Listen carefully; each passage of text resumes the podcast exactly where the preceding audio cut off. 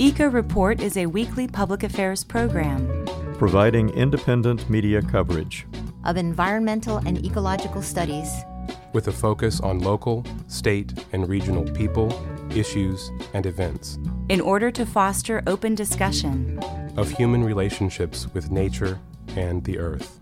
And to encourage you to take personal responsibility for living sustainably in the world.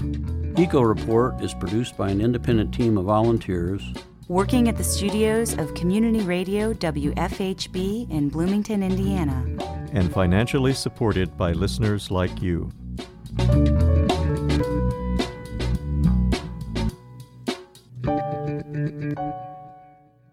Hello, and welcome to Eco Report. For WFHB, I'm Todd Wicks. And I'm Kalynn Huffman Brower. A report from Kessler Consulting indicates composting is a viable way for Monroe County to reduce the waste it sends to the landfill. Kessler consultant Peter Engel presented the report to the Monroe County Solid Waste Management District Board on November 8th. According to 2016 estimates, the county generates nearly 120 tons of waste per year, Almost 40% of that is compostable organic material. Private local collection and composting efforts handle only a fraction of that 40%. Engel said it doesn't even approach 1,000 tons. But he said the county has the potential to recover as much as 10,000 tons of organic waste. The consultant doesn't see a need for the county to build and operate a composting infrastructure. He said the private sector can handle it, though it may have to be scaled up incrementally. What I want to point out is we talk to the existing composters and we have a sense of that they actually they have the land, they have the area. They're only using like a little bit of it right now. If they were to expand to what they believe is usable area on their property, they could potentially handle that many tons, around 10,000. According to Engel, the vast majority of composting in the U.S. is handled by the private sector. The municipal sector, he said, can provide support through information, technical assistance, and grants to help with capital. I would also say that compost market development, that's also the end of this, is ultimately we got to close this loop. We need people to understand how and what are the benefits of compost and what are the right ways to use it.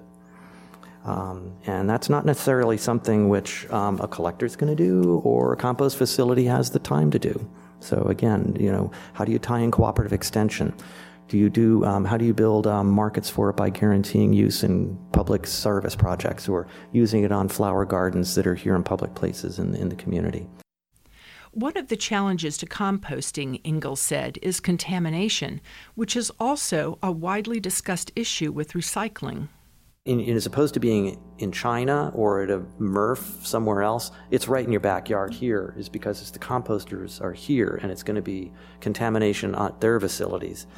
That being said, even though it's kind of in your own backyard, it's a complex chain of, of communication because you have a worker in a restaurant or who's working at a prep area in a, um, in a grocery store or a commercial kitchen, and they're supposed to be putting things here, and they, they forget that they pull off their gloves and they throw them in the food waste or the straws or the ketchup packets or the you know all this sort of stuff that ends up being a problem or and it gets even more complicated when you get into residential collection all of this means you've got this complicated communication chain. So can, when i talk about com- contamination must be monitored and controlled it's not just a matter of you know checking it out when it gets dumped out at the compost facility. You've got to get that communication all the way back up the supply chain.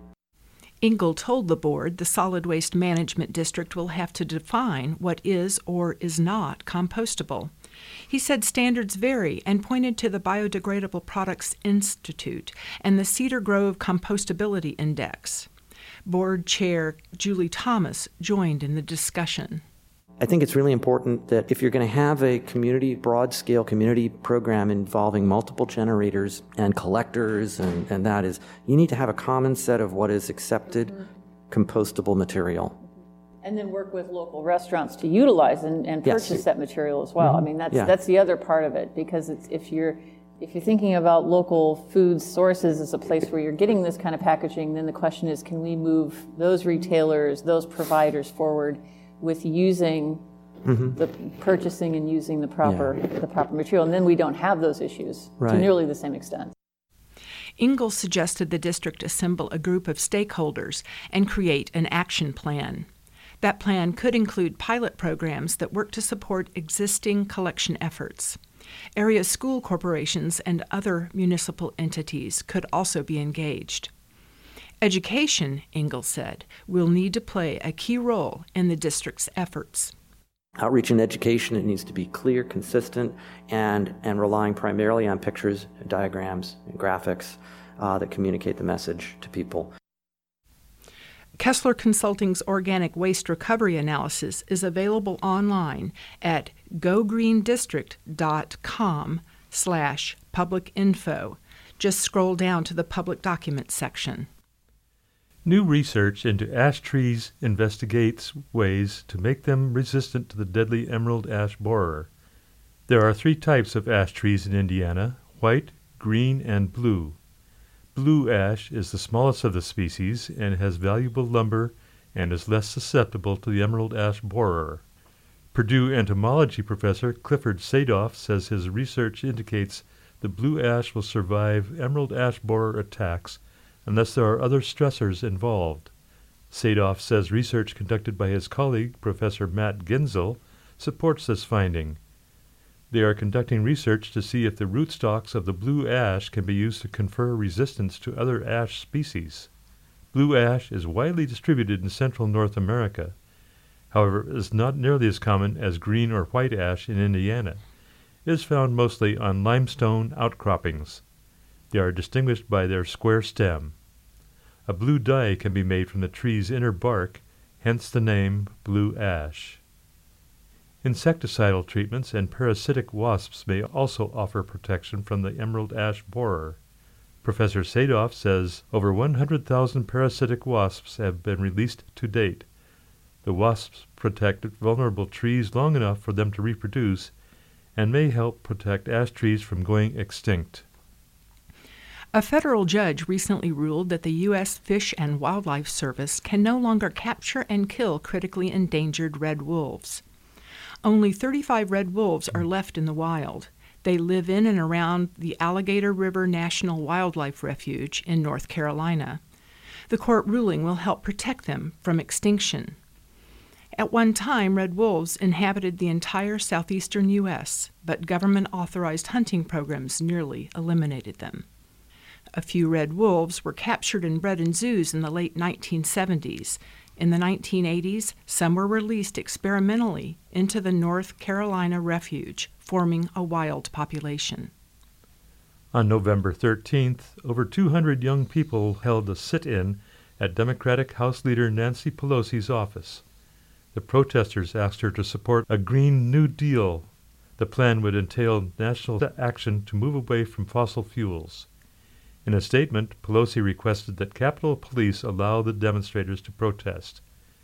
The police arrested 51 of them. The Sunrise Movement and Justice Democrats organized the protest. Sunrise Movement is environmentally focused, while Justice Democrats is a reform group. Congresswoman Alexandra Ocasio Cortez participated in the protest. She has previously supported plans for a Green New Deal. Last month, the Trump administration approved the first offshore oil drilling development in federal Arctic waters. However, climate change is threatening the development. The drilling plan requires land fast sea ice. This kind of ice is attached to the coastline each winter. It would be used as the foundation for artificial islands. The process involves pouring gravel through holes in the ice and down to the seafloor, then building the island structure from the bottom up. The Arctic's unusual warmth has caused ice to form later and break up earlier. That means that the ice isn't thick enough to transport construction materials. Over the last few years, ice thick enough to transport gravel offshore has appeared unusually late in the season. New research published in Nature last week confirms that some of the most destructive U.S. hurricanes of the past decade were made worse by climate change. The report comes from the Lawrence Berkeley National Laboratory. It says that Hurricanes Katrina, Irma, Maria had 5 to 10 percent more rain because of global warming. The report also said that future projected warming will give future storms 15 to 25 percent more rain. On Saturday, November 17th, over 6,000 climate activists blocked five bridges in central London. They maintained blockage for several hours. The group Extinction Rebellion organized the demonstration. WFHB reported previously on one of their earlier protests, which blocked traffic outside London's Parliament Square. The civil disobedience group is pressuring the British government to increase climate action. 82 people were arrested. Extinction Rebellion organizers are campaigning for another action next weekend, again in Parliament Square. For WFHB, Kalynn Huffman Brower. And I'm Todd Wicks. We love to hear from our listeners. Contact us about stories we've aired or if you have ideas for future stories. Please send emails to earth at wfhb.org. And now it's Get Out and Hike, showcasing the wonderful wild areas of southern Indiana and beyond. This is Get Out and Hike, and I'm Jan Walker. This week I'm with Jill Vance, a naturalist at Monroe Lake, who will be talking to us about a few fine trails just south of Bloomington, Indiana. Uh, Town State Recreation Area on Monroe Lake has three different trails that people can walk on it. Our easiest trail is the Tree Trek Trail. Uh, that's a pretty short trail, just about a quarter mile in length. That's a good one for people with kids who are just looking uh, for an easy walk. It's a quarter mile to half a mile, uh, very easy. We also have a longer trail that's my personal favorite uh, out at Town, and that's the Bluebird Trail. That one gives you a little bit more of a, some hill climbs involved. Uh, does get into some little prettier areas, though, going climbing through some old fields and up to some hilltops. Uh, that's about one and a quarter miles in length. Uh, probably not one that I'd recommend for very young children, but uh, certainly age you know 10 and up could handle that along with adults without a big problem. Uh, and then we also have the Whitetail Trail at um, at Town, and this one is a one-way trail or an out and back, and it connects um, the trailhead inside the park with our trail trailhead on the edge of the park up behind the property office. And that's a way that people can link from our trails into the Hoosier National Forest uh, Pate Hollow Trail, which shares a trailhead up by our property office. And it's a one mile trail that uh, connects the two systems. Uh, it's one more moderate, uh, but it does have some a few hill climbs, uh, a little bit of some steep ravines involved with it. But it's a good one for people who want to extend their hikes by uh, connecting into the Pate Hollow system in the Hoosier. Thank you, Jill. Is there a fee for to come into the park? Uh, Town does charge an entrance fee during the summer and the fall months, um, and in the late spring as well. Uh, we are free during the winter, uh, so basically right around the beginning of November until usually sometime around mid March. Uh, there's no fee to enter Town, and you can come on in and check out the trails. Okay, Jill, how could people find the park? Is there a website they could go to? Absolutely. Um, I will give you the shortcut URL because sometimes it can be a bit of a challenge to navigate through all the menu selections. If you just go to tinyurl.com slash Monroe Lake, they'll take you right directly to our page and you can download a copy of our trail map right there. All right. Thanks a lot.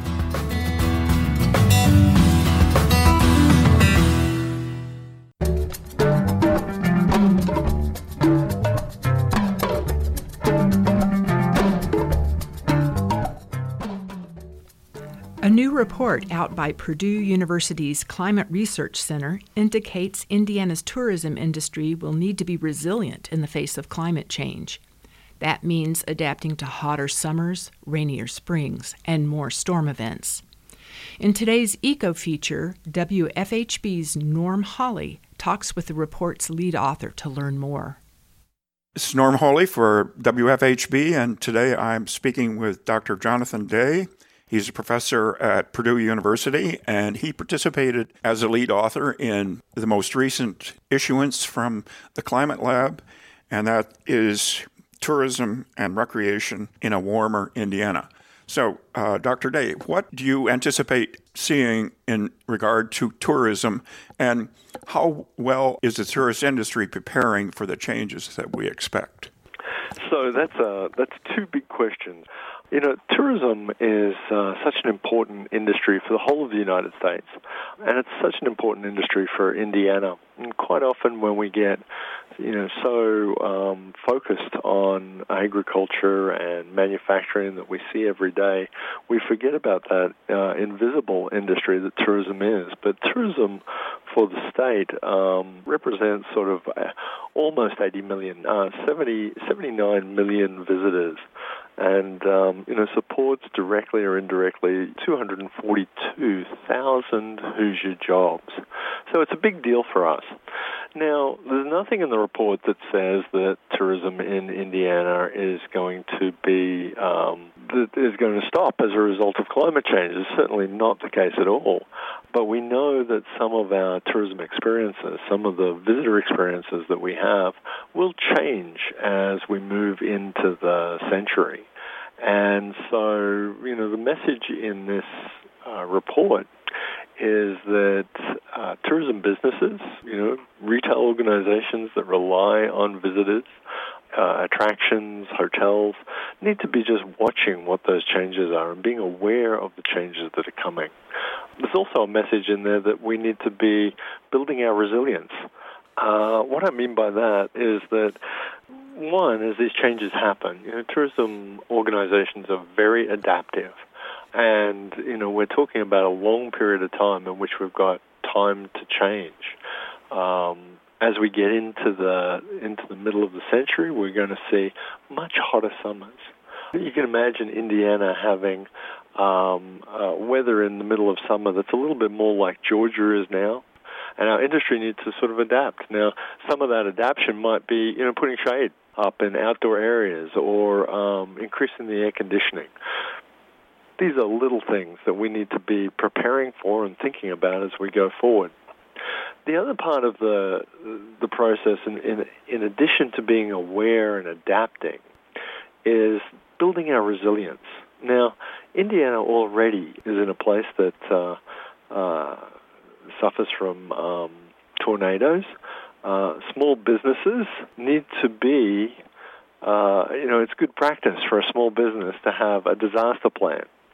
Um, we're already in a place that, you know, sort of suffers from, you know, the occasional flood.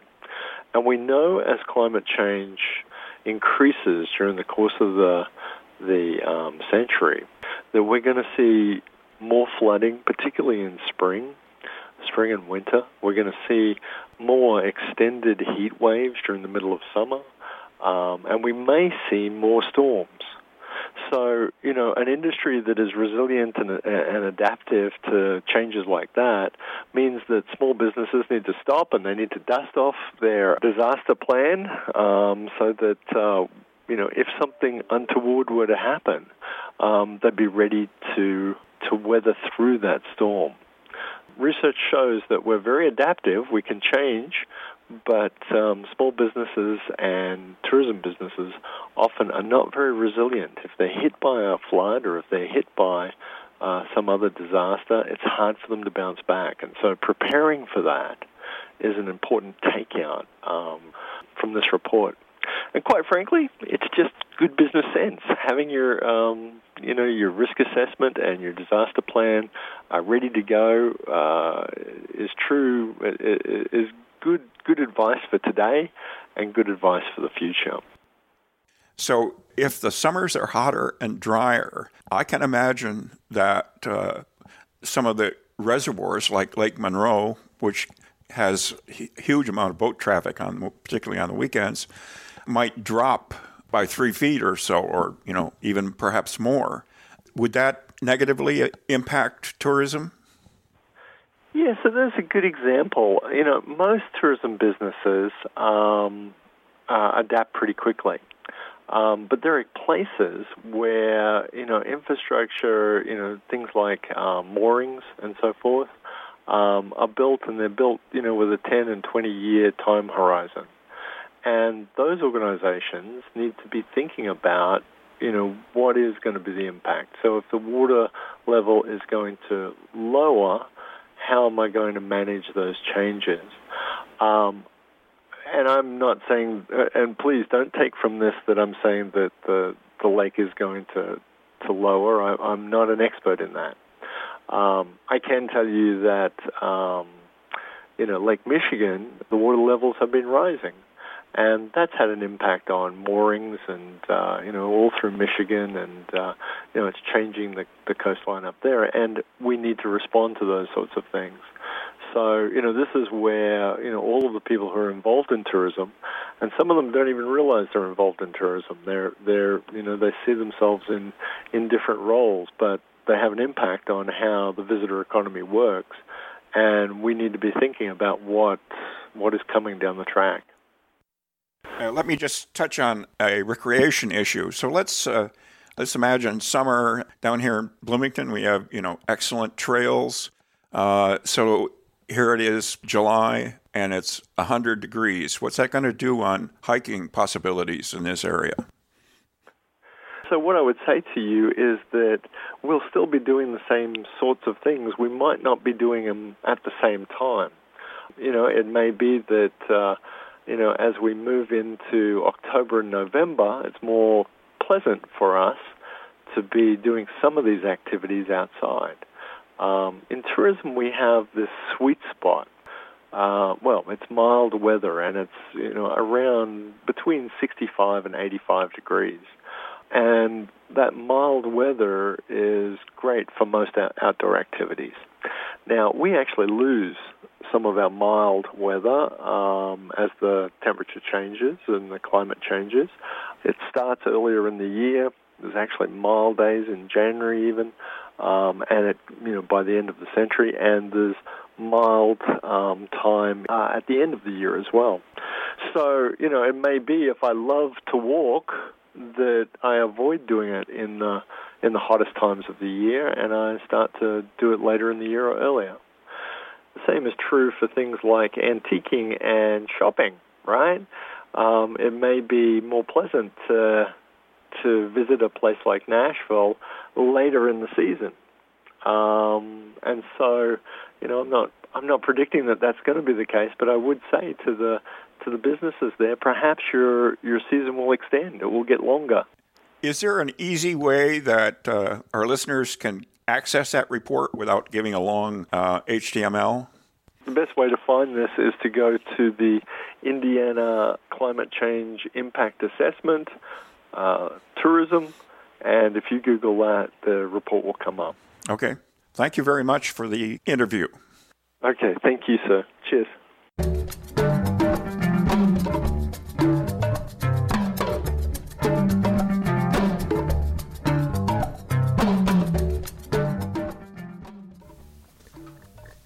Are you looking for a way to take action on environmental issues? Eco Report is seeking volunteer reporters to contribute short headline news stories as well as feature interviews. We provide all the technical training you'll need. WFHB also offers internships. Give us a call at 812 323 1200 or email us at earth at wfhb.org. And it's time for In Nature, written and recorded by Eco Report contributors past and present. This is In Nature. Beech, Fagus grandifolia, is a common tree in our deciduous forests. In this area, the climax forest consists of beech and sugar maple, two trees that germinate well in dense shade. The beech prefers rich, well drained soils. It can live for three to four hundred years and often reaches 80 feet in height with a diameter in excess of three feet. The canopy is wide and spreading, leaving open spaces well shaded and park like underneath. Seedlings grow from the shallow roots and can create dense thickets of young trees among more mature ones. The beech has a distinctive thin gray bark that entices people to carve their names. It is easily scarred, and disease can enter these wounds and shorten the tree's life. The tree will often hold onto its leaves during the winter and can be easily spotted in the woods. The leaf bud is long and thin and opens out into a thin elliptical shaped leaf with parallel veins and coarse teeth. They decompose slowly and thus make a deep layer of duff on the forest floor. The separate male and female flowers are small and inconspicuous and bloom when the leaves are unfolding. Pollen from the male flower is blown by the wind onto the female flower, eventually forming a small nut encased in a spiny husk. Their abundant production of nuts every two or three years provides food for many animals of the forest, including squirrels, chipmunks, and raccoons. Humans, too, enjoy the sweet nut. It is also a wonderful denning tree, since it forms cavities that can be used by many animals. You've been listening to In Nature.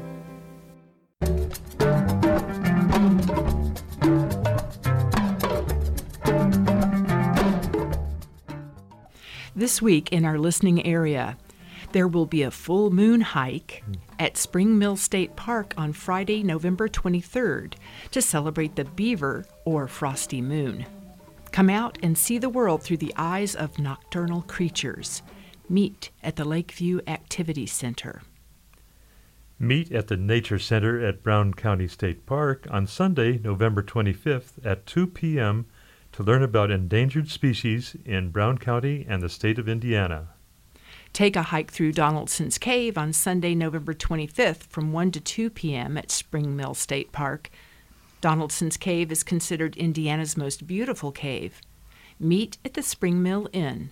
You will also learn about Spring Mill's Scottish heritage. The Indiana DNR will host a grassland habitat workshop on Thursday, November 29th. It will be at the 2750 South Pleasant Grove in Lyons, Indiana, and run from 3 to 6 p.m. Learn how to improve your property for grassland wildlife. To register, contact Emily Jacob at 812 699 0264. Indigo Birding Nature Tours is offering an overnight trip to the Jasper Pulaski Fish and Wildlife Area in northwest Indiana on Thursday, November 29th and Friday, November 30th. The trip will be to view sandhill cranes. To register and for more information, go to indigobirding.com or contact David Rupp at 812 679 8978.